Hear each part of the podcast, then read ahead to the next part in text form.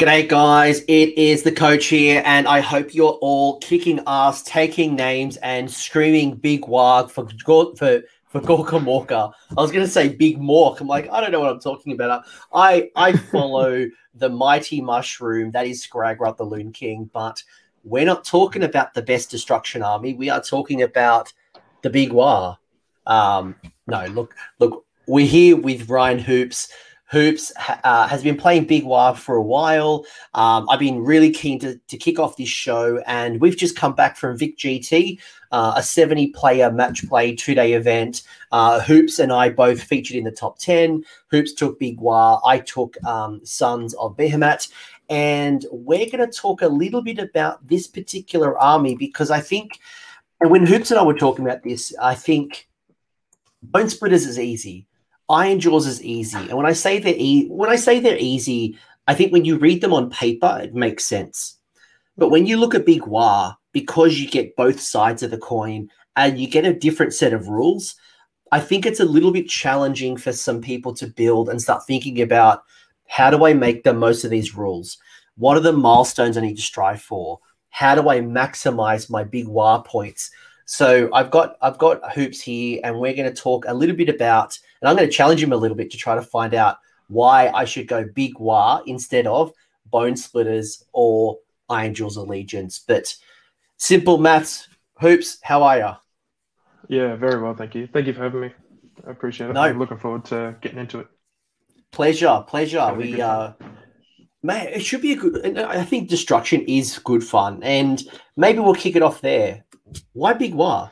Why why yeah, did you um, pick Big Waaagh instead of Iron Jaws or Bone Splitters or Gits, which we clearly know is the best? Well, probably not. Couldn't couldn't go more than two two three at Brishammer the other week, so I don't know about that. But uh, uh, yeah, so um, I actually, funnily enough, uh, went on a bit of a journey with this book. Um, I started off uh, really wanting to do a um, a Bloodtooth uh, Iron Jaws, and from there it sort of developed the natural progression as like almost the Orcs do. And they went into the Ironsunz to get the best out of the abilities, and then it sort of moved straight into Big Waaagh. Um, had a bit of success, a little bit of success with Big Waaagh, um, and then sort of trying to develop it further, trying to consolidate uh, with the Bone Splitters as well. Um, and it's it's been really interesting so far. But yeah. So, for anyone who hasn't properly looked at Big Waaagh yet, so it's in your Orruk Warclans book, and what it allows you to do is it allows you to combine your Iron Jaws as well as your Bone Splitters, and and what it does is it's a very interesting. I don't want to call it a soup because it's not a soup, but the rules that it does to bring it all together, you still get to tap into those different allegiances, but it has a really interesting set of rules, and it's kind of like I don't know how you would describe it because you, you accumulate over points and your army gets better as you accumulate points and you cash them in and you do things. It's kind of like a Nurgle, but it's not a Nurgle. It's it's a very interesting. I don't know if there's any other army that kind of acts like Big Waaagh when I think about it. Yeah, to be honest, um, like there's almost checkpoints you sort of have to reach before you um, you get your full allegiance abilities, where everyone just sort of gets theirs. But um, the reason they do that is because it's so strong. Like um, one of the things, one of the things I know was a lot to um, uh, a lot to get my head around was not doing the alpha sort of thing like uh, Iron Jaws used to, and actually doing efficient trades in my favor. Um, and that was sort of something that I, re- I really struggled with. Like uh, you'll you'll hear uh, the simple math guys like just complain that I always run my Maw-Krusha in and yeah, I just have to sort of take a breath and realize this might not be the best situation, um, the best circumstance to do those sort of things in. Yeah. Yeah, yeah, because you can take the best of the both worlds. You can take the hordes of bone splitters. You can take like the the Big Stabbas. You can take you know the uh you know your, your savage Orruks, or you can take your boar boys. You can take then the Orruks side, your, your iron jaw side. You can take your your your big cabbage. You can take yourself some Gore-gruntas you know you can kind of take some combinations but then it does bring it all together and it doesn't quite act like iron jaws it doesn't quite act like bone splitters it, it, as you said it acts very differently, and you kind of got to get your head around it. And once you get your head around it, I've had the opportunity to play a few really talented big Waaagh players, and to me, the army is a momentum game. It it builds strength over time, and it's about how quick can I get to those key points that my army gets really strong and it does what I really needed to do. I and the Deepkin always try to set up for that turn three attack. It's kind of like you have these milestones that you want to set up at certain points, and there are a way to get those points. Yeah, for sure. Um, yeah, so the the allegiance actually gives you like uh, ways to build the points, like whether it be from your general, like you get D6 or either six if you call if you get uh, Gordrakk or I don't know why you would take him, but yeah, if you if you wanted that, um, and then your your uh, and your War Chanters all get extra, so it's it's surprisingly really easy um, to start building it up. Um, so you don't actually have to wait till like later turns like Deepkin, um, and it's not really a necessity as well to uh, to do so. Like um, if if there are gaps that are left open in deployments and stuff, and uh, things that people do wrong, not wrong, but like uh, they miscalculate. Um, whether it be like they underestimate how far you can move because of mighty destroyers, like uh, and different things like that, you can sort of really punish that early on. And then when your when your war builds up, it's even worse because they've got like half their army left, and you're like you're you're you're your best. So yeah, it's a it's a lot to deal with. Yeah, so, so look, I might actually bring up the rules, and and you know, for anyone who isn't familiar with Big Waaagh or hasn't really thought about it as opposed to being again a Bone Splitters or an Iron Jaws force, we might go through the rules and and we might spend a little bit of time here because it is complicated at points. Um, yeah, I don't and, and, and I say, my head around it to be honest. and, and yeah, and I'm not saying that it's it's it's it is complicated, but when I look at this, I'm like, what am I building towards? How important yeah. are the big Waaagh points? Because I think sometimes we could overinvest. You know, you mentioned Gordrakk gives you six automatic points as opposed to D6. Is that important? Should I be always auto including Gordrakk? You know, and starting to think about these concepts so that I can then build around it and then take advantage because you don't want to build up so many points, but your army's ineffective. Yeah, yeah, for sure. Um, like for example, Gordrakk, uh, uh, I'm sure a lot of people, including myself, would take him if he was like 60 plus points cheaper. Um, but at the moment, he's just a bit of a point stump when you could be spending your points more effic- efficiently in other things. Because um, everything in the I army do... is is sorry, mate. No, I was just going to say I do wonder if Gordrakk is going to because I can only imagine Gordrakk is going to be one of the Broken Realm book, and you know, will he get yeah, a War Scroll so. update? Yeah, get the Morathi treatment, hey but you're right. Like like you're right. Like it's it's it's hard to take Gordrakk compared to taking just a mega boss and a Maw-krusha. Yeah, for sure. Um, like, um, yeah, uh, just because everything in that army is so, I wouldn't say elite, but almost elite, to be honest. Um, like a unit of ard boys for five is 100 points. Um, uh, you're only getting 10, 10 wounds there. Like it, it's a lot to, it's a lot to sink into Gordrakk when a Gordrakk when you need other things to be able to play a part in the role. Like one one model's not going to do everything like Morathi is at the moment. Like you, uh, especially not in this sort of uh, fat metal sort of um, army. But yeah, you definitely can find ways to um, get around the the big Waaagh points anyway. All right, so we, have we've, we've danced around these points for uh, almost ten minutes now. Let's actually yeah. talk about it. So, yeah. if you're not familiar, guys, um, this is the rules, and and Hoops is going to give me a little bit of context and how he thinks about this. So, yep. I, I, don't get any allegiance terrain. So, um, orcs in general don't get any benefits. There's no magic endless spells for them. It's just the generic ones. But the big thing that you get for being Big Waaagh is you get what's called the Big Waaagh. And um, what happens is you generate these Waaagh points um, in a, in following ways. So if you're if in your hero phase, if your general's on the battlefield, you receive D6. Um, if you have Gordrakk on the table, um, you get straight six Waaagh points. at the start of your hero phase, uh, you know, for each war chanter on the field, you get two points. Um, at the start of your hero phase, if you have a Wurrgog Prophet or and a Wardokk, you get one point. In the char- in your charge phase, if you, if a friendly Orruk uh, unit with ten or more models makes a charge, you get one point. Uh, and there's a couple of other ways, such as having uh, an Orruk hero within three inches of an enemy, as well as um, uh, having an Orruk unit of 10 or more models in within three inches of an enemy. So it's really rewarding you for for one having certain things on the table: Wurrgog Prophet, um, a Wargog, um, the War Chanter, Gordrakk, or your General, as well as having certain things in combat, especially your hero and or units of ten or more. So that, once that I've generated that, sorry, the place that ten or more one as well. Um, that's that's per per ten as well. So that's just another another reason what I was talking about earlier. You don't really need um, the big boy because if you're doing like MSUs or something, or not even doing MSUs, but like having two units of two units of ten uh, Ardboys run in as well as the Maw-Krusha, like you're getting the the one from the charges plus the one from both being in combat. So you get you get like three three or four being being like just in the combat phase. You know what I mean? So I'll get back to the context in a second, but I, what I wanted to do is so each round I'm accumulating these points, and um, what happens then is that at certain milestones, and you can see here on the page, I've got um, when I get four points, I've got Zogam. At six points, I got Zappum.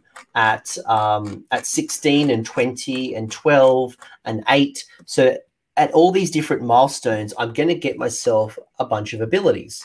Um, and when I use my four, for example, um, there's a few ways you can cash out, but basically your army is accumulating these benefits over time. So it's not like you know I'm saving up seven points to summon a certain model. I'm I'm getting better and better and better as I go. Hoops, yeah, you're not losing. You're not losing them. Yeah. Yeah. So let's go back to the accumulation side, and then we'll start talking about the momentum build. So I'm going to be able to get two points, one point, d6, or a flat six how important do these Waaagh points come into your list building? And which are the ones that you're thinking about? How does it come into the list building? Like, you know, getting 10 Orruks uh, models of, you know, t- 10 Orruks in combat. Is that important? You know, is that t- turning you away from taking, you know, Gore-gruntas? Like, how does this all come about to you? Um, yeah. So surprisingly enough, when I first, uh, when I first started, I thought, uh, I thought I could get away with just playing what I had with Ironjawz, um, and you'll see that in one of uh, in the list that I took to Vicky GT. But speaking to a few of the destruction fellas down there, you sort of sort of realize how important important it is to get that early access, especially with spelldoms and stuff um, in the meta at the moment. It's a lot to it's a lot to deal with when you need to break D3 or D6 to try and get that important unbind off. So yeah, I would say super important to make sure you get the minimum minimum of 12 almost. Uh, I know the one I took the Vic GT um, was nine, I believe. Um, but like nine minimum, I would get at the start of the hero phase, burning a CP with the um, the aura from the the mega boss. But yeah, it's yeah, it, it, they definitely go quick when you're up against certain matchups and yeah, and like, are there ones that are more important than others? Because obviously, a D6 is no guarantee, right? So it means that I'm going to get one. Are there way are there ways in particular in your list building? Like you've always got a war chanter, you've always got like a Wurrgog prophet. Um, like, are there particular things that you're thinking about? Are you, are you always taking you know blocks of twenty Ardboys um, so you've always got your 10 on the table. Like, how does this all come about to your thinking? Uh, yeah. So um, usually, usually what I do is um, try and make sure that there's uh, there's ways to do it, whether or not I go first or not, because it's it's very hard to get low drops. So um, uh, I think one of the ones is a six drop, and the other one's like way up there. But essentially, essentially making sure you have at least some of those or like uh, single Waaagh point generators or double Waaagh points, whether it be the Wardokks or the war chanters. Um, you know you're always getting d6 from the general, regardless of who the general is. So um, you can sort of stack uh, depending on what the buffs you want to add into the army is. Like for example, a Wardokk, a Wardokk will be uh, one point, but you know, you know they can double up on their dances and stuff. So you can add in a couple, and like they're only eighty points, so it's really really valuable. Um, whereas like a war chanter, I think it's like 100, 110 points or something. Um, you're getting two, and you can buff multiple units with them. So like instinctual buffs from what the war scroll gives you army anyway is just uh, amplified once you take it over to Big Waaagh from iron jaws or from Bit Bone Splitters. So it's not it's not a hard a hard thing to to push. So, so what I'm hearing from you, and we'll go. I don't want to go too deep with you because we are going to talk about your lists, uh, you know, not too far away. But yeah. what I'm hearing from you is that it is becoming important, but synergy and optimization of how you play your army is still important. It doesn't mean you're automatically going to take Gordrakk because you want those six points. It still needs to come to a, a list coherency and you're building towards the missions and you're looking for ways to synergize with your force, not just maximize as many Waaagh points as possible. Yeah, um, I think I, I think uh, one of the first things I did was like um, the the list I took to Vicky GT, it, like as I said, it only it only generated nine, so I did feel like um, some sometimes when I couldn't get to that twelve for the uh, the six up after save as quickly as round one, it sort of meant that I was losing bodies too early, being that it is that that bit more uh, elite army. Like a six up doesn't feel like much, but when everything's two wounds apiece, like you really notice the sixes and you really notice the ones, especially when you're twos and twos across the board. Um, so yeah, it is um, it is something to to make sure you have enough of, but like it's not the be all end all. Like it's not something you max out on and get your 20 round one because you've skewed way too far into one side and it's just like it's not going to be beneficial for the long run. Are there particular Waaagh milestones that you want to hit? So, you know, Zogum um, at the end of any phase, um, any wounds or mortal wounds that have been inflicted, um, and you're more than nine inches away, you can move d6. Um, yep. You know, you can get plus one to the charge. You can get yourself uh, plus one to hit. Get that six up uh, wound or mortal wound save. Um, you know, there's a whole bunch of things. Are there particular ones that you strive to get as soon as possible? Yeah. Um, so the the six up after save, as I said, um, is probably the first thing I try and get turn one. Um, uh, yeah, as I said, it, like it wasn't something I really thought about um, until the new iteration that I'm going to try it. But um, trying to get that 12 turn one just to make your army a bit more uh, resilient is super important. But if you can get to that 16 for the plus one attacks, then it means you're already hitting on twos as early as turn one. And then as soon as it hits turn two, twos and twos, baby. Like that's fucking awesome. Excuse me. No, no, that's fine. That's fine. Uh, as long as you don't swear in the first couple of minutes, I'm pretty sure I already did that. But you know, you, you then get into you get into the later stage. You get the plus one to wound. You're going to get yeah. yourself. Uh, your general can use the the Big Waaagh command ability. Um, there's just so many things that kind of come about from from from your point. So, uh, for what I'm hearing is you you you want to get close to the. You're aiming for 12 to 16 as soon as possible. Uh, yeah. Um, pro- preferably, like realistically, you want you want twelve, but if you can have like an extra six there, and I know that's really difficult uh, first turn, but it depends. It depends how you want to play that first turn. Like if you want to go super super hard in, um, and you know your Maw-Krusha can bounce um, uh, bounce 24 inches across the board with the mighty destroyers. um, and then you want him to be paired with something like a unit of Ard Boys, for example, like you're going to want a teleport in. Um, I know you were saying someone in the chat was asking about like how to deal with spell doms and stuff. Um, you actually get a resource in the Big Waaagh to uh, cast Unbind or Dispel. Um, you can do D3 versions of that or D6 versions of that, and you'll get either one or two to that casting and unbinding uh, roll.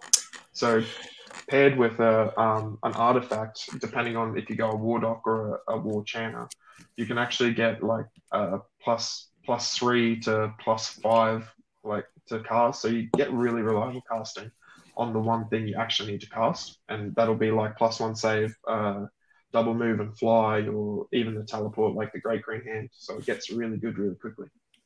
And that might be a really good point out as well. So you don't just get yourself these big Waaagh points, you're also going to get yourself a whole bunch of other things. You're going to get the Waaagh magic. Um, we've also got um, the War Chanter beads, we've got mount trait, uh, we've got a command trait, we've got artifact, we've got a command ability. I think you got two big uh, abilities. You got here we go, here we go, here we go, as well as the big Waaagh. So, yeah. look, there's a lot of stuff here, and I guess it's combining the parts of the book from the Iron Jaws and parts of the book from the big Waaagh. Yeah. Talk to me about yeah, this Waaagh magic. So you've got like you you are magic again. Um, are there particular parts in here that you are building towards? You are finding really valuable, or are some of these a trap? Um, the Waaagh magic. Did you did you say? Oh, all of them. Like you know, like maybe just a, a general observation of of the second page here. Yeah. Okay. Um, the the one that's on twenty four, the one that makes you burn the Waaagh. Uh, in the in the first iteration that we're going to look at, um, I have never used that because twos and twos is more valuable than getting plus one attacks. Um, in saying that, when you do have like in the second list when you have the ability to do that alpha plus like if, if that's what you want to do plus um plus have the regen ability of it then it's not so scary to uh, risk that one. Because I, I think from memory it's like on a one you lose all your Waaagh points and you start again uh, but you get it for that turn or uh, you lose half or if you roll a six, everything stays the same. But like that, like RNG is not really something you look look at in competitive Warhammer. You know, you want to try and minimize that as much as possible.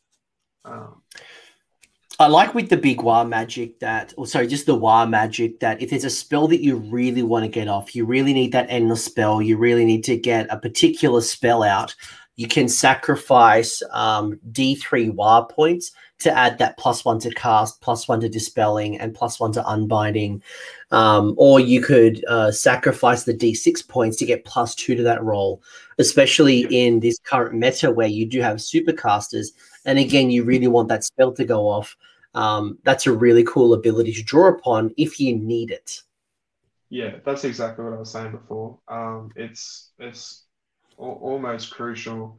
Uh, like for example, like Lambent Light that those stupid elves do. Um, you want to try and unbind that as best you can. Um, uh, the six, the five up after save that they do, like whatever they, whatever spell that they don't want to auto cast, at least you've got a chance. Even even even though that things like Kroak and things like the twin stones will give them um, pluses to cast, like we actually have our own version of that. And that's something I was struggling with with the Vicky GT list. Is like when I did come into spelldoms, it was hard to justify that D6 for the two. Um, and I found myself like only going for the one, which was only like two, uh, two to unbind, which was a bit rough. So yeah, it's definitely it's definitely something uh, to keep in your back pocket. The command abilities are quite interesting when I look at them. You've got the here we go, here we go, here we go, which gives you uh, you spend obviously spend the command point and you choose one friendly Orruk hero. You receive one Waaagh point for every 10 Orruk models that are within 12 inches of that hero or 18 of the general um, or a war chanter. So that's pretty much what your first that's pretty much what your first uh, command point goes to unless you're versus an OBR they bloody nick your command point but that's pretty much what the first one goes to all the bloody time um, you want to you want to make sure uh, so your Maw-Krusha base right is about six six inches across, um, and so eighteen inches either side. I think I think you've got like a forty something inch like berth to put all your models in. So essentially, um, you can rack up extra points from that. So not only is it um, the the Wardokks and the Chanters and the D6, you've also got this. So that's what I was saying that you can get the nine at nine points even if you roll a one like pretty reliably. So at least you got that cast, the D6 cast off if you want to do it. Or if you go super hot and you roll a uh, roll a four plus, then you've got that extra leeway and knowing when you charge in and get your bonuses, you're still at 12, even though you've already spent some to get the cast off. So yeah, like there's there's that's probably probably the thing to do like hundred percent of the time. Uh, if if it's going super rough and they take turn one, like you might even need to do this uh, for two turns. But CP management in this army is so key. Um, like I can't tell you how many times like um, that I've tried tried to do something and I, I realized I didn't have a CP. Like it's it's it's rough. Yeah. And I guess that incentivize if you see commanding on the table, you want to go for that. I imagine this might incentivize bringing in a fungoid cave shaman, hopefully to generate yourself more command points. Um, because the other one, so obviously you talked about the importance of getting to really high numbers of big Waaagh points. But then when you start playing in the big Waaagh, um, getting yourself that plus one, um, plus one attacks uh, once you've hit the 24 Waaagh points is is quite brutal as well. Yeah, um, like yeah, as I said, like that that 24 one, you sort of don't want to do unless unless you're high generation. Um, but yeah, those those here we go, and the magic is probably probably the things you're going to want to you want to balance. Like it's sort of like a razor's edge, you know, you don't want to go too far either side. Um, but yeah, it's definitely definitely good to have. Yeah, cool. And then in addition, you're going to get yourself the artifacts either from uh, the Iron Jaws or the Bone Splitter artifacts. Your Iron Jaw heroes can get yourself a uh, a big Waaagh um, mount trait and then obviously your war chanters can tap into the basically you're tapping into either sides of the book where you can get your bone splitter yeah. wizards from the spell law your iron jaws wizards from their spell law. Um, so again you're bringing in the best of both worlds. It's just that you're sacrificing you know the, the various allegiances or the, even the clans um, that that the the iron jaws or the bone splitters bring to the table. Big Waaagh is just what you see is what you get. Yeah exactly. Um so the only the only two real things you miss out from with Iron Jaws uh, is the oh well and Bone Splitters is is the um, uh, the ignore after saves from the Bone Splitters and you and the um, uh, what's it called the smashing and bashing from Iron Jaws. They're the two things that two things that you have to sort of go okay. Uh, well the depending on which one you're coming from before you get into the big Waaagh um, is like is it worth and as far as the Iron Jaws one goes, you can actually do that very reliably in Big Waaagh if you just like do some maneuvers and a few tricks. Like it's uh, the smashing and bashing really isn't lost when when you like make the jump into Big Waaagh, like the, the no, natural evolution. No. And we, you know, I talked to I talked to Hayden Walker not long ago um, about Iron Jaws, and obviously the power of, of smashing and bashing is is, pretty brutal. Um, yep. uh, when you, especially when you build around it and you just get that momentum. But I think being on the receiving end of a big Waaagh and um, and letting those power, those points accumulate early, yep. you can really punish an opponent. I had a I had a, a Maw-krusha take out one of my mega gargants a turn. Like literally, the Maw-krusha hit my one of my mega gargants that was basically fully healed, killed it then the next turn they got the double, and then that next that more that same Maw-Krusha went into another mega gargant that was like two thirds still alive, killed it. So that's just one model. That's not talking about your piggies. It's not talking about your eye boys. It's not talking about other things. It's just one model. So um, I have mad respect for a big Waaagh, and I need to get to yeah. it early to stop those Waaagh points. Yeah, I don't know bit if uh, Wes Wes Graham, I think his name is, is in the chat. But yeah, he had a unfortunate run in with the with the with the big Waaagh at the, last Brishammer, and it was yeah, I felt bad. The Ren three Maw-Krusha, three damage a piece, like just re-rolling ones to hit. It like it'll take a take a mega gargant down like it's a joke, you know. Yeah, surprised me, but let's not get surprised. Let's talk about your list. So this is yeah, sure. the list that you took to Vic GT. You went four and one with this list. And um, and we'll talk a little bit about like we, we talked about the war points. We've talked about building around it and generating and you know, let's actually put it all together and see how you are building towards it. So I'll read through the list and um, I'd love to hear from you. Why did you choose what you chose? Like, what's the rationale? Why did we go the Maw-Krusha instead of the the Gordrakk? Why do we go war, a double War Chanter? Like just that kind of thing.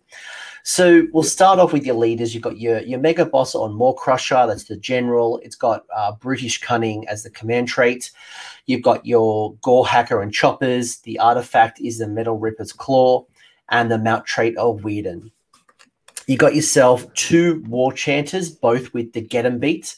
And you've also got yourself the Orruk Weirdnob Shaman with the Skull Cape, as well as the Great Big, big Green Hand of Gork. Yep. You got yourself 10 Ard Boys, 10 Ard Boys, 10 Ard Boys. You've got yourself six piggies, uh, the Gore-grunta piggies, not the not the, the Savage Orruk piggies. Uh, you got yourself 20 Shootas, and this this one surprised me. Uh, 20 Shootas, which are your allies from the Gloomspite Gitz. This is all wrapped up with the Iron Fist Battalion, um, and you're coming in at 143 wounds at 2,000 points on the nose. Um, I've got a lot of questions. I have a lot of questions. This is mostly an Ironjawz list, and obviously yes. the um, the Gitz kind of scream at me like, "What?" Yeah, yeah. Um, so uh, where to start? Um, so the mega boss, the mega boss is not Gordrakk. Uh, you asked that first. Um, essentially because I get an artifact, uh, which means I get rend three plus. Like I don't want to spend the points on Gordrakk. Uh, two Chanters are there, um, both with the redundancy of the Get 'em Beat because that that uh, aura to make things 18 inch charge is really really good, especially yeah, with how things work out. Um, and then uh, the shaman, so his artifact is plus one, uh, plus one to cast, and then his spell is the teleport spell, like I was talking about before as well. Um, that's essentially your delivery spell. So just getting from point A to point B, whether it be a Maw-Krusha in your back lines uh, when you open, open up something, uh, which I've been told not to do anymore, um, or like a unit of Ardboys to go up with some piggies or whatever it may be. Um, yeah. Can I can I ask you, hoops? So with yep. the with the get 'em beat, you've got two war chanters with the get 'em beat, but you can only use the chant once. Yeah, correct what's what's the rationale like why wouldn't you go something like the Fixin' Beat as opposed to having the double get 'em beat. Because get 'em beat's great you know on the four plus um, you pick one friendly Ironjawz unit within 12 and it can attempt to charge uh, as if it was in 18 and you roll 3d6 instead of 2d6 now that's awesome yeah. but if you hit that four up or even if you fail the four up it means the other one is not doing it. Yeah essentially. Um the thing that the thing that I said like um, about about doubling up is literally just redundancy. Um, because we have such a shooting matter at the moment with KO and Lumineth and all that. Uh, if for some reason, like I stuff up my yeah, I stuff up my deployment, um, or it's just a smaller deployment or whatever it may be, um, and they can ping one of them off then at least I've got redundancy in the second one. Um, and like the the Fixin' Beat, like usually usually I kill them or or they kill me. So it's not really like because everything hits so hard in the in the meta that we're in, it's not really an issue for fix them. Um, and yeah, I feel like the other one I think is the in combat one, and I, the, I never killer, feel like these guys.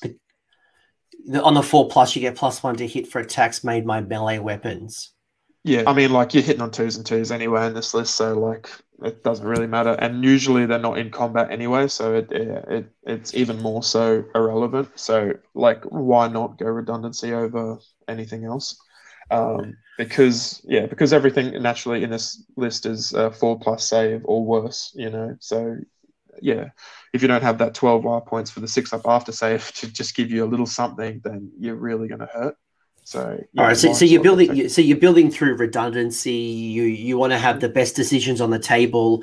Obviously, the war chanters give you two Waaagh points as opposed to one from one of the other units. So you're getting yourself yeah, so you're getting more points um, for each of them, and you're getting the best position to get the three d six Um, and you're not restricted to to one model. And as you said, if KO, Sylvaneth, uh, not Sylvaneth, Seraphon, or some type of you Don't know, need to worry about poor- my poor trees. poor, poor, poor Sylvaneth, they're not doing anything. But like, if anyone like takes out that um that War Chanter, you've lost so much. Um, at least you're Yeah. going to have a second option on the table. So again, redundancy. Yeah.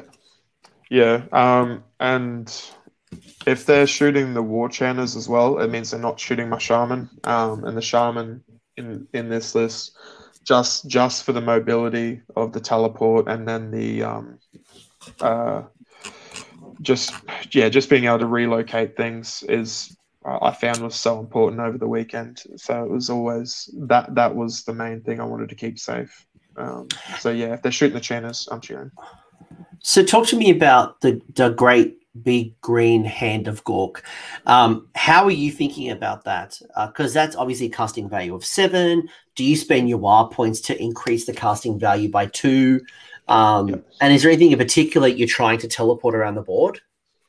Yeah, so um, that is that's sort of the thing I use the magic on. Um, depending how important it is, like for example, uh, one of my games I played an OBR player, um, and I was- I uh, I noticed that he left a bit of a hole in his back line, like right behind Katakros.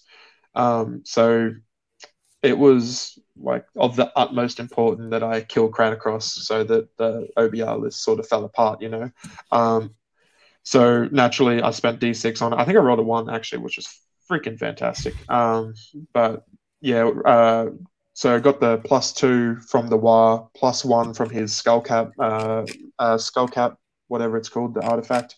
Um, I was just about to ask you what the skull cap is, and that is remembering adding plus one to the casting roll. And in addition, if an enemy wizard is slain by the wounds inflicted by the melee weapon, you get to you pick one spell. The bearer knows that spell for the rest of the game. So that's that. That sounds like a very situational thing. You're really going for the plus one to cast. Yeah, I couldn't care couldn't care less what that other bit was. I, I don't even think I've read it before, but yeah, plus on the cast is all I'm here for. Um, yeah, uh, like as I said, I mean, it, would- it would need you. It, it would mean your Weirdnob shaman would need to be in combat to slain Yeah, another it- wizard to learn its spell. Like, first off, your wizard doesn't want to be in combat. You don't not want there at all. Yeah, exactly. Um, if my shaman's in combat, I've lost the game. So yeah, it, it's not really not really something I consider. Um, yeah, so as I said, uh, plus three plus three to cast if you're adding the d6 on. Um, so the Maw-Krusha goes in if there's a if there's a flaw in the uh, opponent's deployment. Um, like this list sort of worked really worked the best when I was exploiting uh, mistakes from my opponent. Uh, other than that, if there was a um, a frontline issue, like wh- whether they only had like one or two screens, and I knew that I could blow them up with uh, a unit of bar boys, excuse me, uh, and a Maw-Krusha, and then like the impact hits on the Maw-Krusha, or or say the pigs outside of twelve with the Mighty Destroyers, uh, and then moving within three, and then uh, the Krusha coming up, and then impact hits blow up the first line, and then I still get three inches of pile in. I think that was like such such a, a killer thing in this list was people thinking that they're safe and then um, like a, a small unit just getting annihilated, you know. Yeah, you you are you are destroying an opponent by sheer force. You know, you're not just throwing in one model and doing damage. You are trying to maximize as many of your units getting into combat to crush your opponent at one particular time. And this is where the stacking it's it's a it's a big wave. Um, Yeah, for sure. uh, at least I find. Yeah. No, it, it most certainly is. Um, is there anything the- else you'd talk about with the the Maw-Krusha, the the War Chanters, or the Shaman?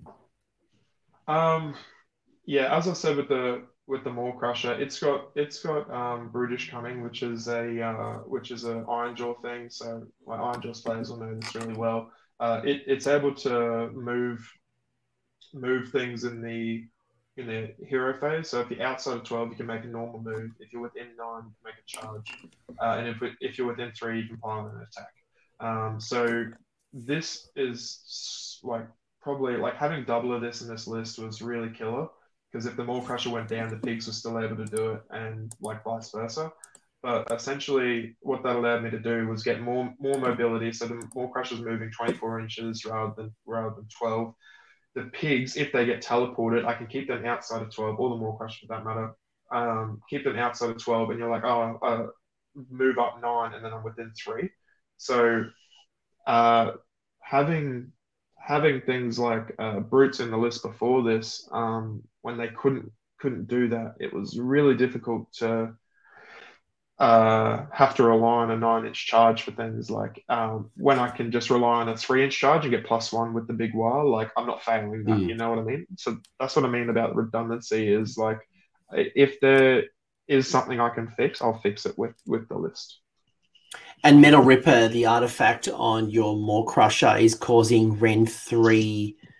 Uh, when you choose one of the weapons, it'll be Rend 3. So, um, yep.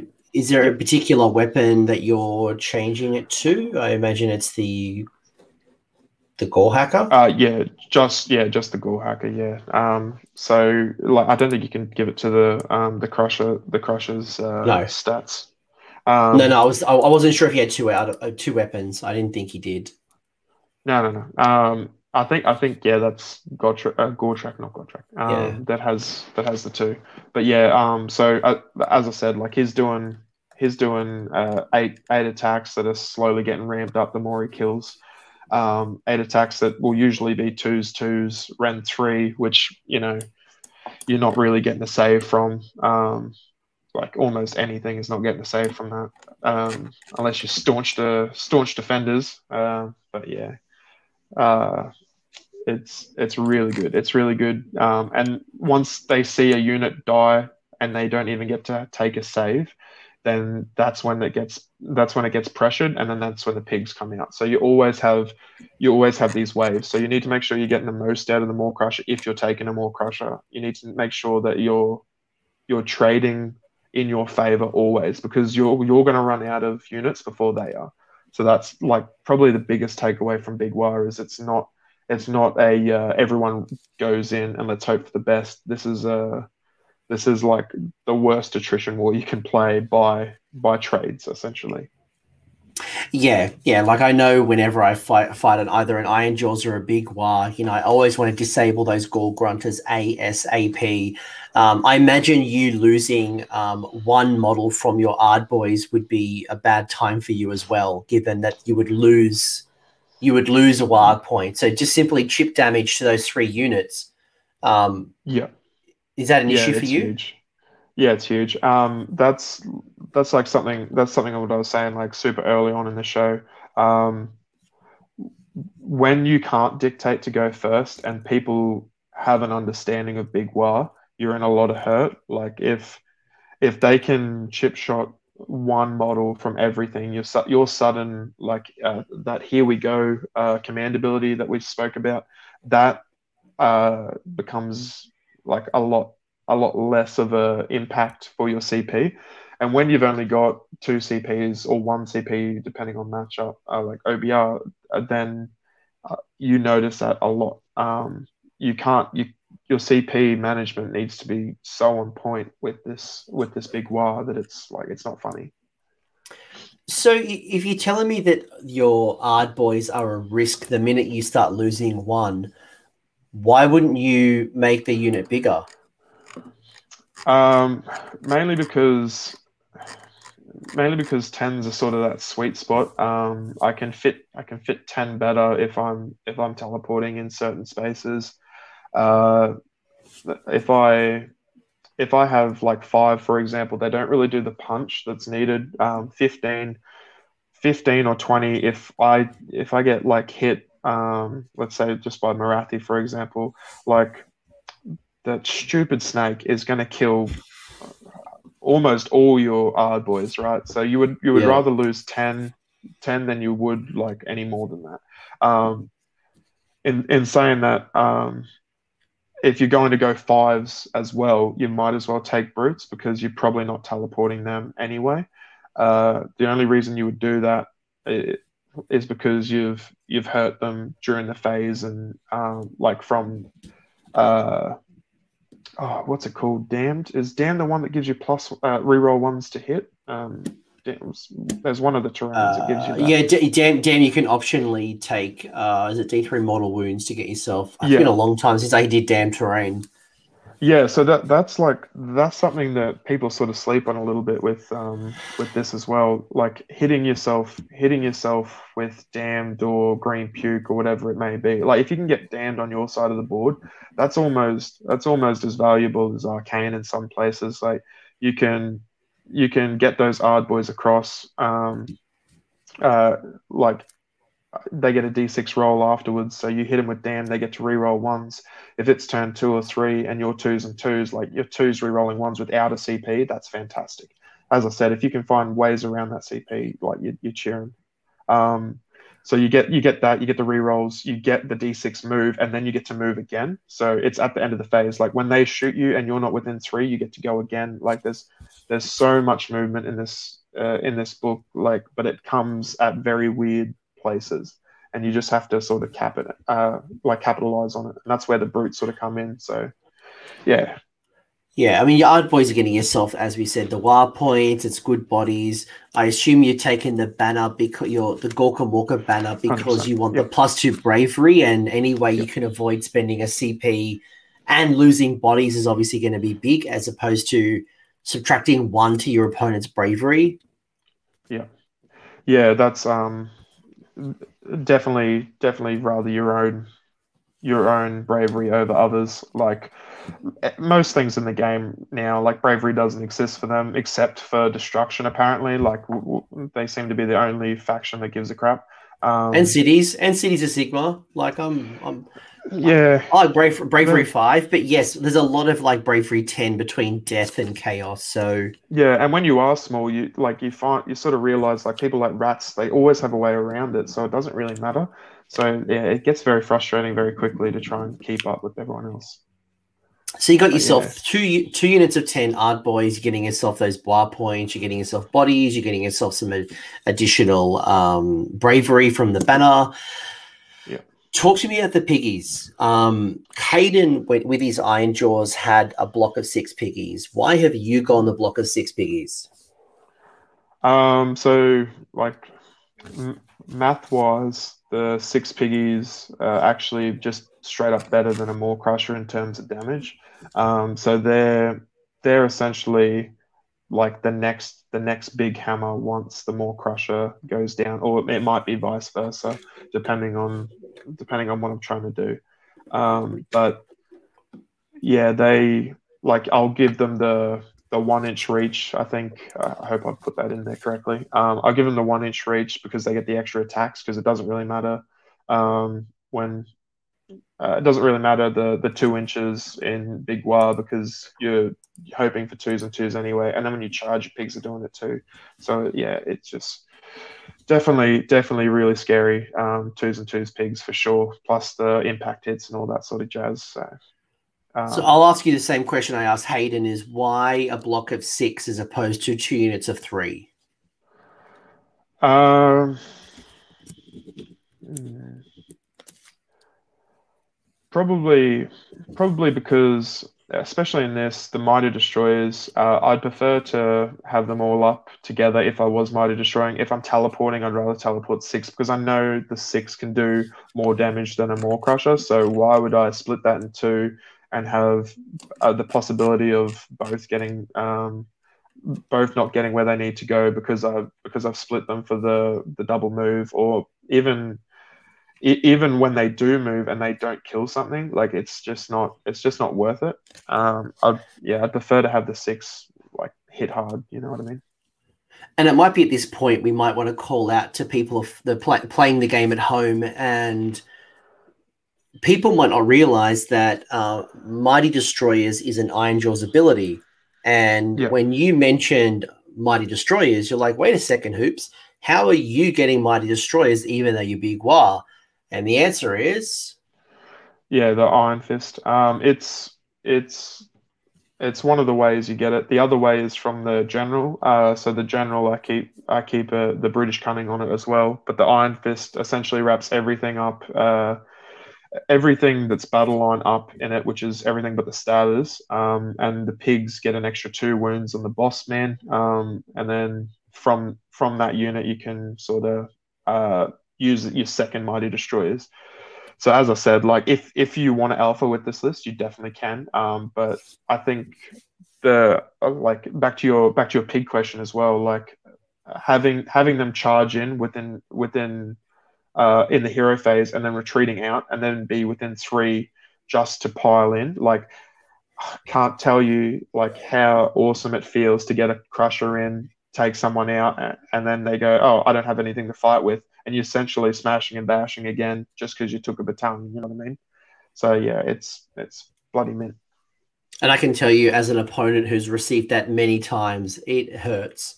It hurts so yeah. much when that happens. So, um, screening, um, even just remembering little things like the fact that the Maw-Krusha can fly.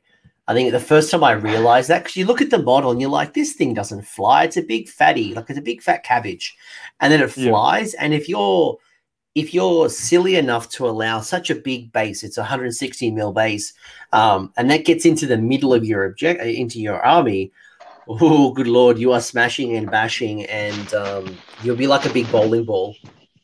Yeah, it's um, definitely catches people uh, by surprise. Um, those uh, because uh, because those abilities, uh, the Mighty Destroyer's abilities, that is, is such a potent one. It's something uh, like I would suggest everyone at least ask if their opponent knows because that's like that's a super feel bad moment if they're like, oh yeah, I, I like they're being polite and know about know about Ironjawz and know about Big Waaagh, but like like realistically, I'm going to get at least two units in you if like whenever I want, and it's yeah. going to be it's going to be rough, you know there's not a lot of armies that can get into your face turn one.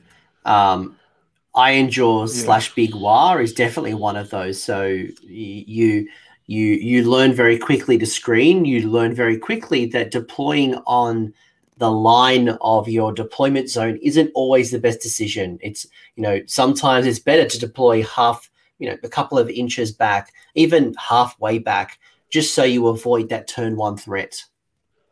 Yeah, um, and that's like that's something to be mindful of as well uh, as a big Waaagh player. Um, like you don't you don't want to get hit hard because everything in your army is so valuable. Um, like before this list, I actually had a unit of ten brutes being that screen uh, because if they hit me, I knew that more than likely they weren't going to kill off the brutes, which means I got to retaliate.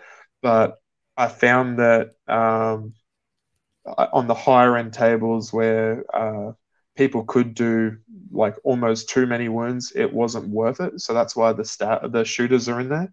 Uh, I honestly haven't shot with these guys more than a handful of times because, excuse me, their mobility, um, like they get uh, plus plus two to run, I think, just from a, a gonger or plus one to run. Or, yeah, I think it's plus two plus from the two, gong. I think. Yeah, um, they they can be so valuable for you. Like, you know, they're going to move at least 13, 13 inches or so um, if you CP, and that's where the other CP comes from. That's where the battalion CP comes from. If you're, if you want to, if you're up against someone that knows what they're doing and they're being super cagey, you just throw them out, cap the points, you maneuver your, your, uh, your things waiting waiting for that turn two because you've got that extra space now. Or if they take turn two, you know you're going to be okay with it. Um, so I found them like super, super valuable in, in this list. Yeah, and as a Gitz player, I can tell you the Gitz archers are hot garbage. You're not taking them. They're not. They're not Lumineth archers. They're not doing mortal wounds, blocking line of sight. What you're getting yeah. for 120 points is 20 cheap bodies. You're getting yourself three netters to cause yourself minus one to hit, or your opponent minus one to hit within a radius, which is really powerful. Um, yep. You get the plus two to run, so you're able to screen your your army a lot better. Because as you said, your every model in your army is valuable. So if you can screen them with a bunch of gits, um, and you've yep. got the fast enough movement that you can deploy deep and then kind of claim back the table Uh, yeah. The uh, and they're lot, and they're cheaper than Stabbas. They're ten points cheaper, and that could be the difference between getting them in your list, getting the triumph, getting yourself a, a command point. Yeah, that's essentially why I took them. Like I just needed bodies at that point, um, and they were they were super super valuable at, at Vic GT. To be honest, it was like it was really good to have them. Really, you uh, screen off eels coming from the side of the board, leave them on the back objective. Um, for 120 points, they're really good value. Yeah, um, like just just being able to to uh, like for example at Brishammer, I versed uh, Tyler with his uh, I think it was like five Stonehorns or something, and I just set them up three inches out from everyone else. And once he charged in and all the mortal wounds went off, I had I had a I had placed them luckily uh, in a way where two were blocking the Stonehorns, so he couldn't actually get around. So because mm. like because of the pivot of the three inch uh, three inch pylon, I, I got very lucky and like three Stonehorns is going to kill a lot of my shit. You know what I mean? With a four up save, so um, ha- having them there, like they won me that game essentially. You know what I mean? Um, yeah, I. Yeah, I told you, so get, get to the best. I told you at the start of the show, get to the best. 20, 20 gets to the best. but 20, speaking tw- of my, gets, my gets to the best. Speaking of gits as well, like one that you know, you talked about the importance of CP and talking about, um, you know, you, often you find yourself with not enough CP. That's another way, you know. Obviously, if you tweak the list, you know, getting yourself a fungoid cave shaman, generating a command point on a four plus, um, is a, is a way that I see destruction players getting those CPs if they need it. Yeah.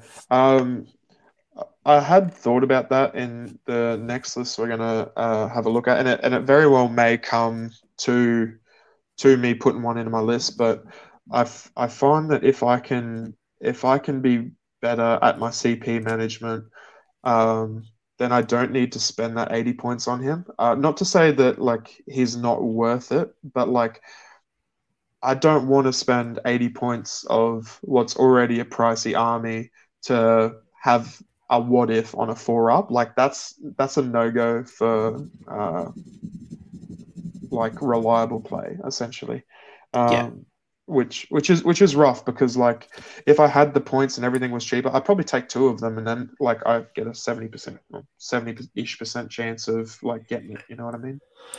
Yeah, that's that's one of the challenges. And um, and hey, like when I look at your previous list, the question is, well, where did those eighty points come from? Of course, you would love one if you could have one, but where yeah. and is it worth the sacrifice? And when you start pulling some of your models down to units of five, you start, you know um, tweaking the list, then you start losing those Waaagh points. So uh, I can yeah, see why you be, have, have, have some trepidation. Like it's it's not worth the trade off. Yeah, essentially, yeah, yeah. It's a bit unfortunate. So, like we would love to have everything, but we're destruction. So of course, yeah, I'm sure you'd love uh, seven units of pigs if you could. Um, yeah. But before I get into your second list, I do want to call out a question that Alex Edwards has asked. I think it's a really good one.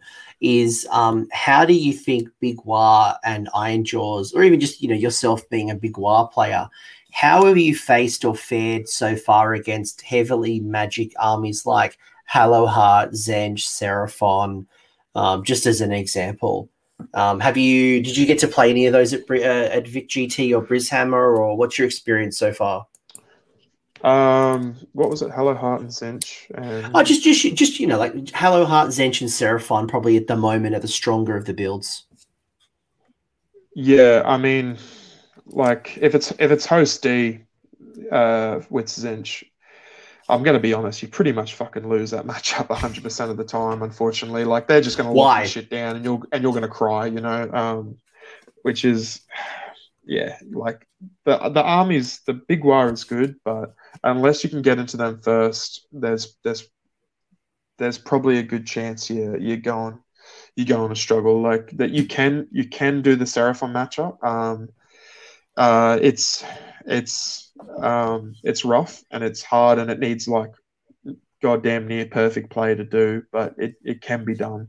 Um, uh, especially with the retreat on the uh, when they when you charge them, they just get to retreat out and shoot, and you know they can do everything. Um, if you can use your mighty destroyers, charge something else in the hero phase, pile around within three, they don't get that ability. So you you do have ways around it. Um, the magic, the magic from the question. Sorry, I'm getting off topic. Um, No, no, no, no. no. You, you make a really good point. You, you, you, you're making a really good point because um, what what is making some of these armies really powerful is not quite the magic, right? It's that the skinks have the mortal wounds, um, and then they can retreat. You've got yourself. Um, Hallowheart has got nothing. Like if you can if you can clear the screen, you'll you'll you'll eat that juicy center of Hallowheart, uh, unless there's like handgunners, and even then, like you'll clear handgunners.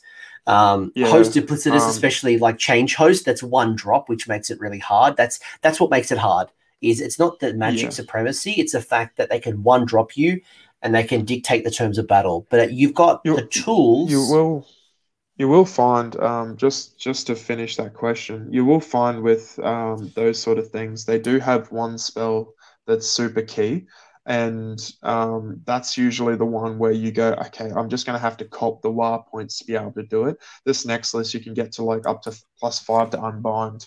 Um, so you can counter those those sort of things. You can knock out the you can knock out the uh, whether it may be portals to get rid of your uh, your caster or maybe it's know, whatever bullshit that you've got coming at you, you can sort of go, okay, like this is it. You know, I've got I've got this this chance to make it a playable game. Um, like Dave's list, for example, with the fucking um, uh, pluses to pluses to the Varanguard save and stuff. Like if if you're in range, you can get to do it, but you know, he's never in range.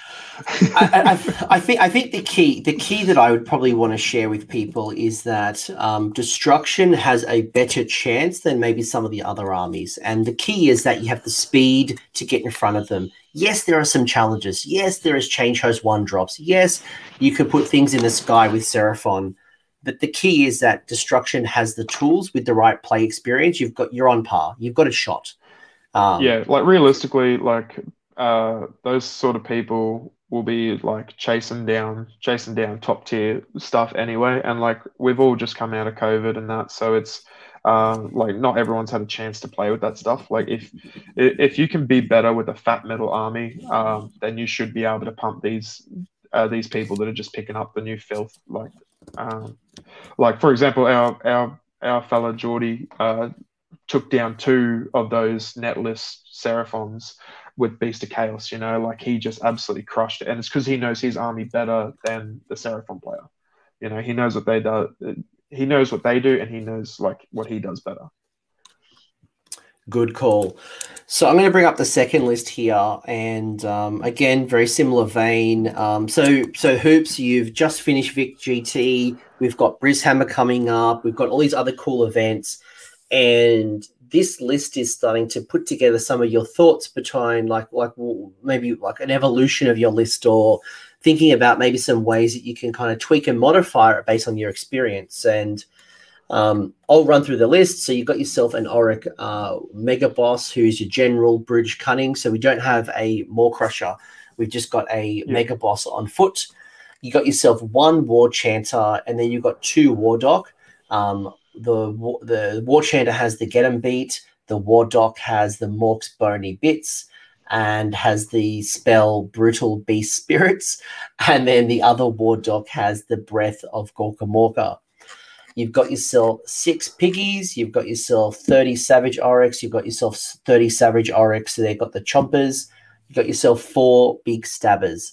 You've also got Yeah. yourself a Rogue Idol, the Forge World Special, as well Yeah. as an extra C. You've got yourself an extra CP.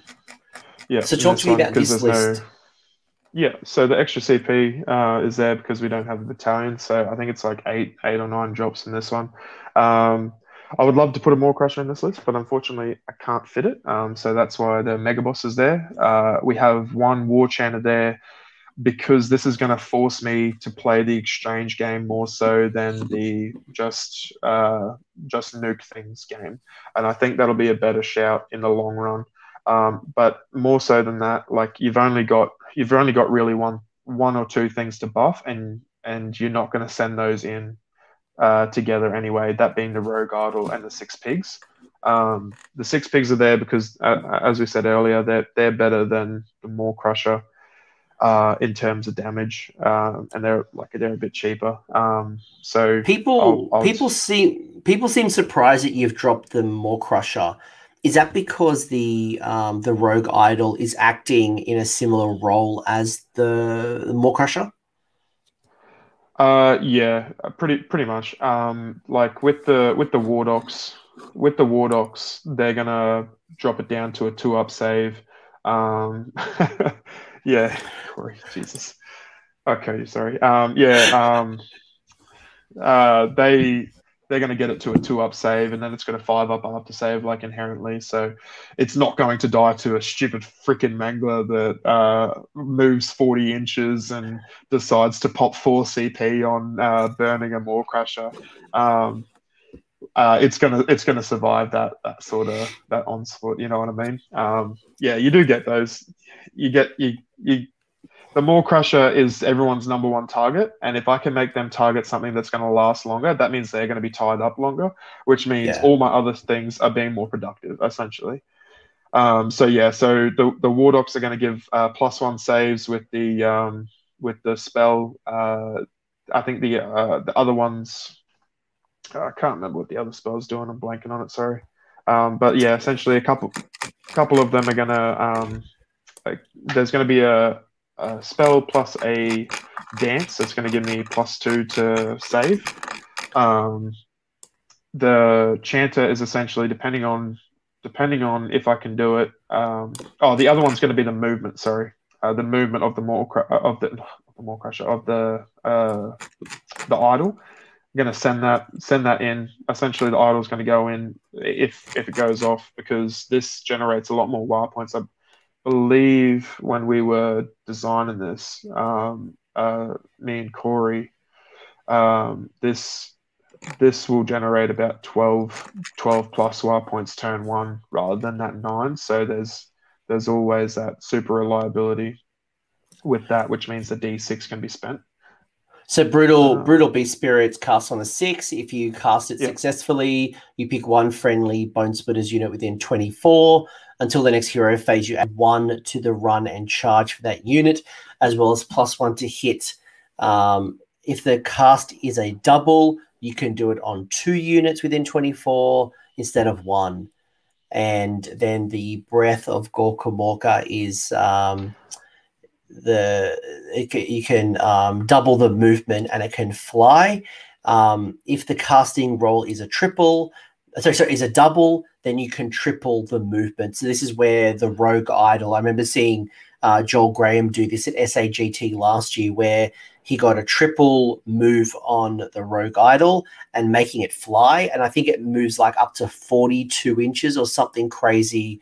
Um, yeah, I think it's like 60, yeah. yeah, 60 or something, which is just crazy. Um, uh, yeah, he's.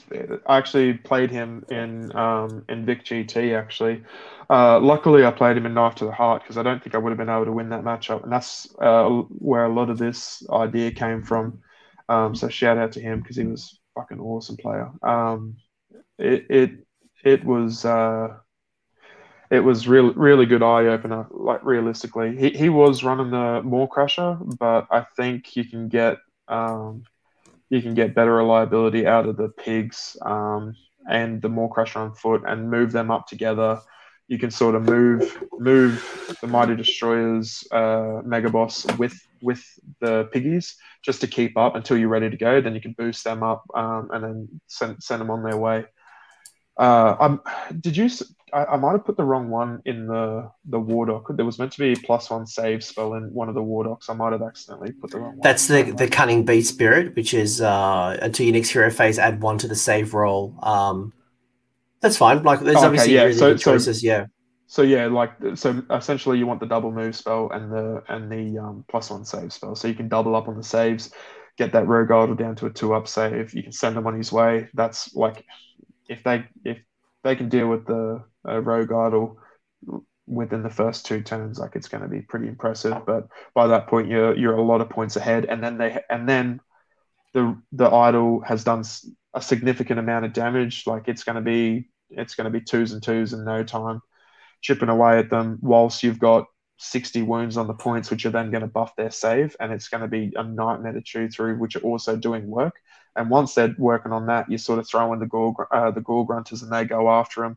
And just for shits and gigs, if they've got a uh, if they've got a big um, uh, like a big monster of their own, like Teclis or a Maw-Krusha or something else, then I'll juice up the starters and they can they can go for a run. You know what I mean? So like there's there's so many threats in this list and so many ways around those high end um, those high end armies that I think this will be this will be super interesting to see how it works. It's going to need a little bit of testing, a little bit of play to um, sort of convert from my my original big Waaagh list, but I think this will be this will be hundred times better.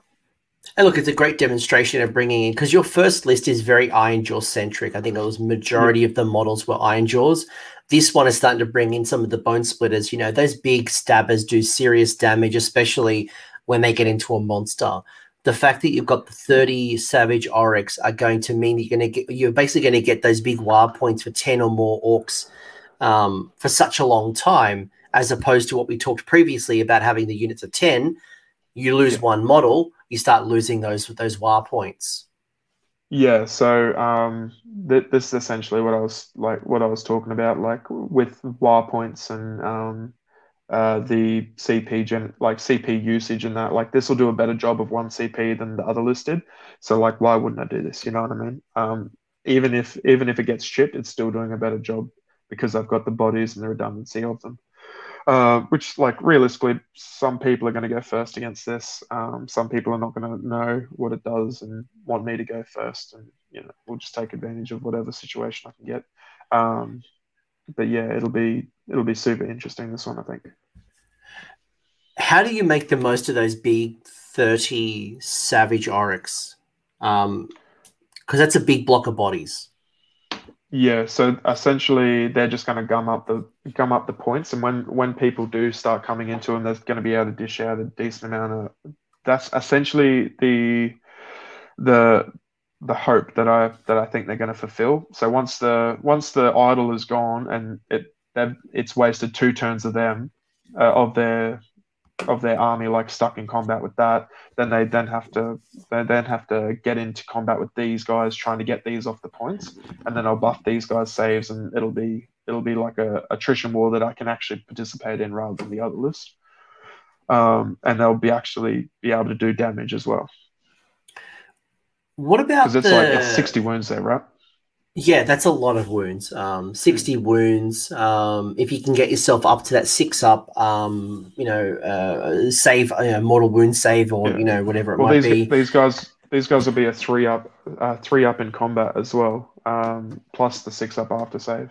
So it'll, yeah, it'll start, start juicing up really quickly and it'll be like, it'll be hard to hit. The, the rogue idol brings a lot of different things to the table. It's a bit of a utility piece, right? It has uh, a four up armor save, it has 16 wounds. Um, you know, you get plus one to cast um, with the living idol. You're getting yourself, you know, different rules like avalanche and spirit of the warg. What yeah. what are you tapping into the most of the rogue idol? Like, what's the the rules? What's the role? What's the things that uh, has got you to drop the Maw-Krusha? In favor for the Rogue Idol?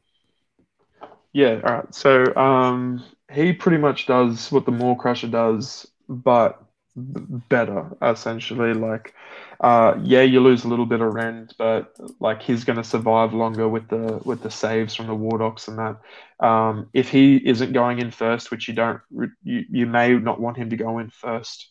He then gives plus one to cast for any wizards nearby. He gives plus one bravery. Like, uh, he like he's just a better buff piece than the Maw-Krusha is because the Maw-Krusha doesn't really do that at all. And then when he does go into combat, then he's better than the Maw-Krusha anyway. Like, well, from my point of view.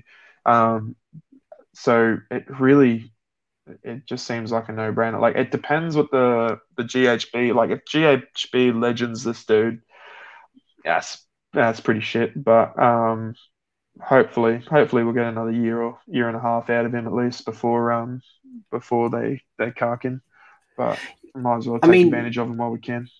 Yeah, I mean, like the you know, if you do get the double or triple movement on the rogue idol, you get the when it charges, you get mortal wounds on the charge. At the end Yeah. of combat, you can do some mortal wounds on a four plus. Um, it has the five. It has a five up damage prevention roll as well. So even Yeah, though it's got sixteen wounds on a four plus, you've really extended the amount of wounds this rogue idol has because you're just soaking up so much damage. Yeah, well, like uh, as I said, like with with those buffs that you can give him, he'll be at a two up rather than that four up, then a five up afterwards. Um, plus plus the fact that he has both Bonesplitterz keywords to soak up that. Plus you can give him plus one damage from the chanter. Plus you can give him mighty destroyers. So like if you do get that triple, like how how far is he going to go with the mighty destroyer on top of that triple move? You know what I mean? Like he's going to go anywhere he wants. And the Yeah. best bit is his base is an oval, um, rather than a, rather than the big like pie tin. So he's going to be able to get a little bit extra, a little bit extra wear wear and tear out of uh, those placements, like irritating deployments and that sort of thing. Yeah, you get the double or the triple move, and you can sit in someone's deployment zone, somebody's, um, if they haven't screened appropriately, you can get into some really juicy targets, um, especially on the triple move and the flying ability as well. Um, Yeah.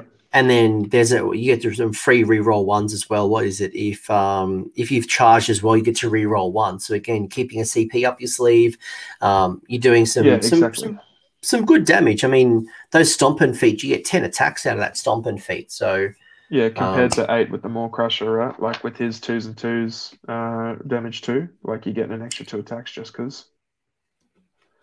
Yeah, so really, really good. so obviously you've got two lists here and um, you know anyone who has seen this show in the past they would know that um, this is just an example of how people build the list. You know if you want to run uh, more stabbers if you want to bring in and like you know really good question from rosso over here was asking about what your thoughts are, were on a, a double Maw-Krusha. Um, you know if you love two two two cabbages you want to run 12 pickies you do you. But how, how would you respond to Rosso here? What are your thoughts on a double Maw-Krusha in Big Waaagh? Yeah. Um, from a competitive point of view, like you're probably not going to have a lot of success. Like, unfortunately, to be the bearer of bad news, like they're they'll get chewed pretty quickly. Um, like, and as as um Cody mentioned, like in our game at uh Vic GT, like the first thing he did was like, I'm taking down that Maw-Krusha. You know, like if you've got two of them, then you're just wasting like upwards of six, seven hundred points in your army. Um, if if they have like catapults, like we were saying before the show, like with your gargants, like if they've got catapults, that Maw-Krusha's dead. You know, if they get a couple couple wounds through, you don't have any negs to hit or anything like that. Like it's gonna be it's gonna be pretty scary. And then and then really like what else is the list gonna be? Um, if if not two dead Maw-Krushas, you know, like you're gonna have two chanters to buff it up. Um, you're gonna need you're gonna need cheap battle lines, so you're probably gonna get three hard three units of ten Ardboys. So you've got maybe six pigs in there as well, and then that's the list. So you've got six piggies and three three uh, three boys of ten. No Waaagh points because you're only you're not going to get really anything from that list either. And then and then two of your things are going to die pretty early on. If if they let you go first, you might get a chance to like do a bit of damage, but the counter is always going to be worse. And the, the most important thing to know with Big Waaagh is you're not an alpha army anymore from Ironjawz. You're a you're an exchange. Like if if you can get half an army dead from your Maw-Krusha, which I bloody doubt you will, then go for it. But if but like realistically, like it's just not worth it, unfortunately. I think, yeah, I think in Iron Jaws, absolutely there's viable build in there. there. There's a viable build in Ironjawz. But what we've talked about at the start of the show was the importance of the Waaagh points and the way you accumulate those Waaagh points. And the biggest way you're accumulating those Waaagh points are through bodies, having units of 10 or more, as well as having support pieces like war chanters and things like that. So every every edition of, an, of a Maw-Krusha is taking away like 500 points in troops and support heroes. So um, I, I, like that you've got two hammers. You've got two big units that are just going to go out there and smash face your piggies, your rogue idol, and or your Maw-Krusha, and then everything else is generating you those points as quick as possible. Yeah, um, yeah. Uh, unfortunately, unfortunately, I just don't think it's it's it's worth it in this. Like, imagine imagine eighty skinks just shooting off two Maw-Krushas, and then like, what are you going to do? You know what I mean? Like, it's just that's a terrifying thought. Or even like those um those elves at the Lambent Light. Uh, once you get it in, once you get into there and realize that you're neg one to hit, like it's it's going to be a bad time. Yeah, is, is, is, that a is that a big uh, disabler for you, like a minus one to hit? Um, the minus one to hit is not too not too bad if you are on twos and twos. Um, like you have other abilities that'll get um get plus one to hit as well in like just just off war scrolls and things. So like you can negate it pretty well, but sometimes it comes off um off a CP. So again, like you sort of need to like do a quick analysis in your head and realize that it may not be it may not be doing enough damage, whether it be the pigs or the the Maw-Krusha. Um, uh, going into those things with the minus one to hit, like those those elves are going to be going to be tough, but you'd rather send the Maw-Krusha in to them because it like well that one has Rend three, so you'll lose a couple on it. You might give them plus one to hit, reroll reroll ones to hit. Um, so it'll sort of negate and work itself out with the with the variables. And once they get that, once they get them through, then it's a little little less likely that they're going to save because you have that Rend three. Whereas like Ardboys going in with none of that is and like no heroes nearby, like it's going to be a little bit tough. So yeah, just yeah. Yeah, and that's probably why I really like your first list as well. With the um, is it the Iron Fist being able to reduce those drops significantly. So should you find yourself into Lumineth, find yourself into um, OBR, you're able to get the head, you're, you're able to get the jump onto them before they start putting on their spells, start putting down their big buff pieces, and yeah. have the ability to turn one charge them. So um, more, I know that's going to be a challenge for Changehost, but for be able to eh, dictate the first turn. Yeah, more so more so dinos than Lumineth. Um, like Lumineth, realistically, the the good builds are going to be like two two or three drop, maybe even well, no, probably two or three drop. Um, I'm, I'm, thinking I'm, I'm thinking silly, ridiculous. Like some of the lists that you're seeing with 50 to 80 archers. Um, you know, just doing mortal wounds from afar. Well, if you can jump them early, if you can get into their face, they'll just crumble. Yeah, so I mean, like even even with that, like you stay 36 inches back. If they take if if they have the option to give you turn one, you you're th- you're outside of 36 inches. They're gonna do like sweet fuck all to you, and then you like you go okay, like I need to make a plan. Um, what what can I afford to lose? Um, what can I what can I put into them that I'm going to be okay with knowing that they're going to lose a bit and I'm going to lose this. So, for example, if you throw in your six, your six pigs or your Maw-Krusha and then a unit of Ardboys and then like start locking them down, and if you can, like, um, uh, there was one game I had, I can't remember who it was with. Uh, the the grots actually went in and like tagged up all three units of um of the archers like yeah. having a whole a whole turn negated to shoot grots was fantastic like i made other silly mistakes in that game, but it was uh, Paddy.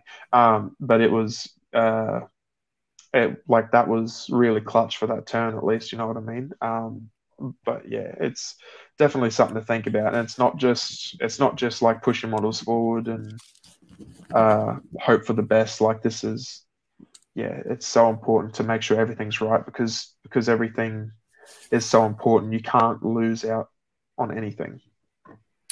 Yeah, I think there's a lot more tactics involved with a big Waaagh over Ironjawz or a Bonesplitterz. So maybe I might bring this home, hoops. And right at the start of the show, you talked about that it took you a while to get your head around the points, both generating, spending, um, you know, those milestones and things like that.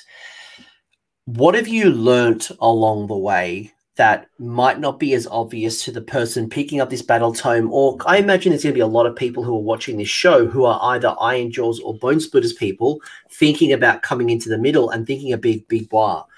What advice would yeah. you give them who who are going to make the jump from Ironjawz Bone Splitters?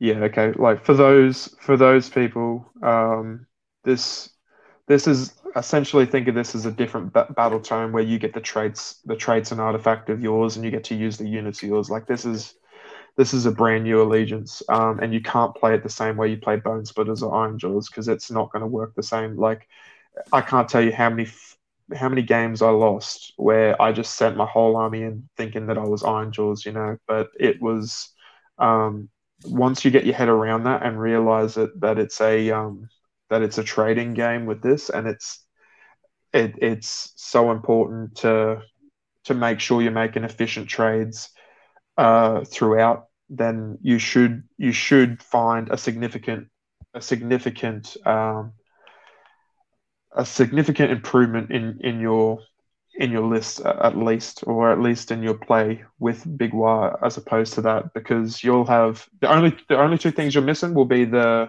will be the ignore after save, which is fantastic. Like, yeah, it's it's awesome, and the the um, like that's the only thing really from both you're missing because the other one is uh, smashing and bashing, and as we said, you can you can do that better in Big Waaagh, and you'll be twos and twos while you're doing it. So, like, yeah, yeah just just Big Waaagh, yeah. That's it. Big Waaagh. I think just Big Waaagh. I mean, a big one. I think the importance of, of getting those quick points, whether it's through the CP of is it like get them, get them, get them, whatever it was, um, yeah, building building your list. To, here we go, here we go, here we go. That's it. Get them, get them, get them. It's the same thing, right? It's yeah, you know, like here we go, here we go. But like you're you're really thinking about getting the and and when I've lost to Big Waaagh, it's often when my opponent has gotten an early jump on those Big Waaagh points, and the what the times that I beat them and beat them convincingly are the ones that I can stop the big Waaagh generation. You know, stopping the the six up feel no pain, stopping you know the pluses to hit. You know, re- reducing the amount of CPs you can't um, get the extra attack. Um, and you know even stopping the the momentum generation from the um, the additional wounds and things on the on the Maw-Krusha. so um, yeah there's like you know, that's the thing is like if you don't know if you don't know there's so much to think about um like as a, as a new player coming into versing big Waaagh and if you don't know what they're doing then like it's it's going to be a rough time for you unfortunately. Big Waaagh to me is a is a five turn army.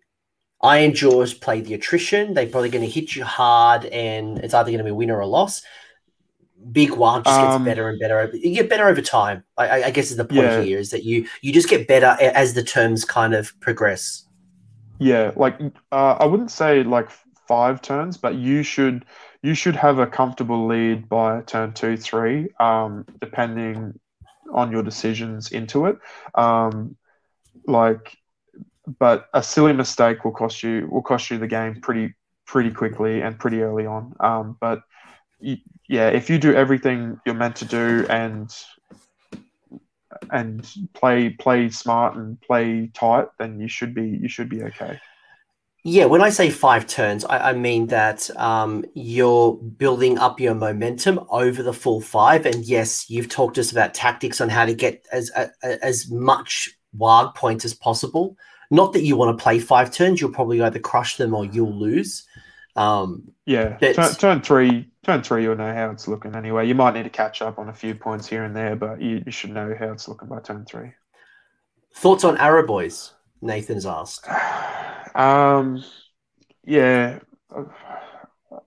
I haven't played them. If I'm going to be perfectly honest, and I don't think I don't think they're worth it for the extra points just yet. Um, I've been talking to a couple of the a couple of the other destruction players in, in Australia, and they seem to think that they can do a bit like popping those three wounds on Morathi, um, taking down a screen. But like realistically, they they can't even kill five libs. You, you, know, like I don't know if they're worth it to me just yet. Like I might be proven wrong, and I might need to add them to the list. But like as of as of today, like uh, I haven't been convinced on Arrow Boys yet. I think the challenge as like well is that if they're not the going to be in stickers. combat, if they're not going to be within three inches of an enemy, again, you're losing one of the big Waaagh points. So might take you a little bit longer to, to, to generate those. Not. Yeah, I mean, like that's like uh, that's not the be all be all end all for for them specifically, but um, uh, I I do I do know what you mean. Like there there could be other other ways of utilizing the points in your list, especially with um, like this, the the stickers or whatever the the normal the non-shooter ones are um, of the splitters. Um, but but yeah, like as as far as as far as paying an extra sixty points for a unit of thirty that like is going to struggle to kill like five liberators, like in in a meta where um, everything is killing anything at any given time, like that's not very good efficiency, in my opinion. No, that's fair. That's fair. And I, I, guess if you if you really love them, you probably want to put in a Kunnin' Rukk, um, just to get more yeah, efficiency well, out of yeah. them. Yeah, yeah. I did think about a Kunnin' Rukk in in it, but um, I think I think the addition of the big boss was just too was too much for what I wanted what I wanted the list to do, and it just didn't work out points wise. So that's why I went with the um the big the Big Stabbas instead. Yeah. No, yeah. I dig it. I dig it. Is there any other advice you'd give um, uh, from your experience? Again, you know, you've gone for one. You know, you've been been very successful co- on the competitive scene with the Big Waaagh. Um, any final comments? Uh, yeah. So sometimes, sometimes patience is key. I spoke about um, I spoke about waiting for your opponent to um, to make mistakes uh, as early as deployment. But realistically, sometimes that could be overextending. Um, sometimes opponents might not even make mistakes, and that's when you need to uh, start offering up something as as bait or as as that first initial uh, trade in the in the sort of the, the, the swapping and the um, uh, what's it called? I've been saying it all day. Um, the exchange of, of units you know like uh, you you really want to have the best the best course of action for what every unit is doing and to make sure that they're getting the most out of their points whether it be whether it be like a unit of Ardboys taking down a Mangler Squig, right? You know that that's 200 points. And the Mangler Squigs is what 330, like 320 or something. Like they're they've done their they've done their job and more so, so they they're they're good to die. But like if nothing is coming up and you can't and you can't break into the like like maybe a castle or something that someone's put up you might need to put something on a flank and then once that's done and everything starts moving over then you realize that the other flank is weak and then that's where you start striking. Like it's it, it's gonna take some time and it definitely took me lots of time and i don't even think i'm there yet but like it's uh it's definitely uh, army uh, that is the player more so than the book. Like i came from Slaanesh yeah. and yeah like they just played me sort of thing. And with this, it's been so so much fun to actually play the game, but not play the game, but like play the player as well. So yeah, no, I dig it. There's a lot of counter. There's a lot of counterplay, and there's a lot of, as you mentioned, trade offs. And whenever I play again, big Waaagh players are always got like a Maw-Krusha on one flank, piggies on the other flank, trying to stretch me, and then all while the Ardboys or the brutes or whatever it might be are moving up the board or maybe even teleporting. So trying yeah. to force difficult decisions. And if I focus too much on the piggies, then I've got a Maw-Krusha coming to my face. If I go for both the flanks, then I'm going to have Ardboys or I'm going to have something coming up in my center. And I'm being stretched either way to, to handle the, the pigs and the, the Maw-Krusha, which are both very challenging units to handle at, at, at times. Yeah, yeah, most definitely. If you're not prepared for what they can do, they definitely uh, they definitely can uh, get the best of you. Yeah, and then the teleport comes into play, and then you know you've you've you've put too many things over here, and now I've got a whole different threat somewhere else. So you can obviously yeah. do whatever you want to do, guys. You know, you, you love your Balewind, you bring in a Balewind. You want to bring in different allies. You want to bring in more Savage Orruks. You want to bring in double piggies. You want to bring in like I think this has some interesting play styles. Um, again, you want to think about the momentum. You want to think about the big Waaagh points. Um, at the same time, you know, you've got some really cool things, either getting some increases in your casting, your more consistent attacks, getting the pluses to hit, pluses to wound, the damage prevention, the plus one to charge. Um, but as as Hoops has said at the right at the start, you don't have a lot of trade offs. So you so so screens or even just really smart play to avoid taking early damage. Yeah, yeah, yeah, most definitely. Hoops, if people want to talk to you, I've got your Twitter handle below. I know you are semi-active or active uh, on yeah, Twitter. I try. Yeah, um, just hit me up on Facebook, uh, Ryan Hooper. Um, should be a picture of my little girl. I'm I'm terrible with Twitter. I try, I, but like I just I literally I keep, I, I keep like, scrolling down when I should be scrolling up to get the new stuff, and I just don't understand. I, I, I love that I try to put people towards Twitter, and then you literally just like overwrite me, like add me on Facebook. Um, yeah, I mean, like I, I I'm on Twitter. I'm trying to learn. Like as of as of Vic GT, I've been trying to like post and shit like that. But yeah, like like I've always got Messenger open, so I can see messages coming in. Whereas Twitter is like not even on the home page yet. Like it's still not an app I okay. use every day, unfortunately. But I will. I'll start using Twitter. Goddamn. Any shout outs to a particular gaming posse? Uh yes. Um uh, simple math. Um, my boys up in Queensland and my girl uh, now. Are you painting um, an ogre? They... Are you painting an ogre on this stream? Oh no, uh, this is my chaos sorcerer oh, dwarf. Right. Um, yeah, I don't know right, we've spoken not... about him. Yeah, you uh, did. You told me. You know, we're not talking about. We're not talking about it on stream. We're we already know this is. Yeah, no, um, just something to something I've been thinking about doing. Um, but no. And, and, there's no OnlyFans that I'm aware of, but um, Hoop, shout out to this, shout out to the Simple Maths crew.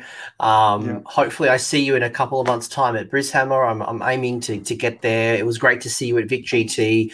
Uh, it was awesome to see Destruction do so well at Vic GT. Seeing Big yeah. Waaagh as a real viable uh, build. It's not just about Ironjawz There's definitely some some secret sauce in here, but as I think you've pointed out many times over, this is a thinking man's game. Um, this is about not pushing your models forward and hoping for the best.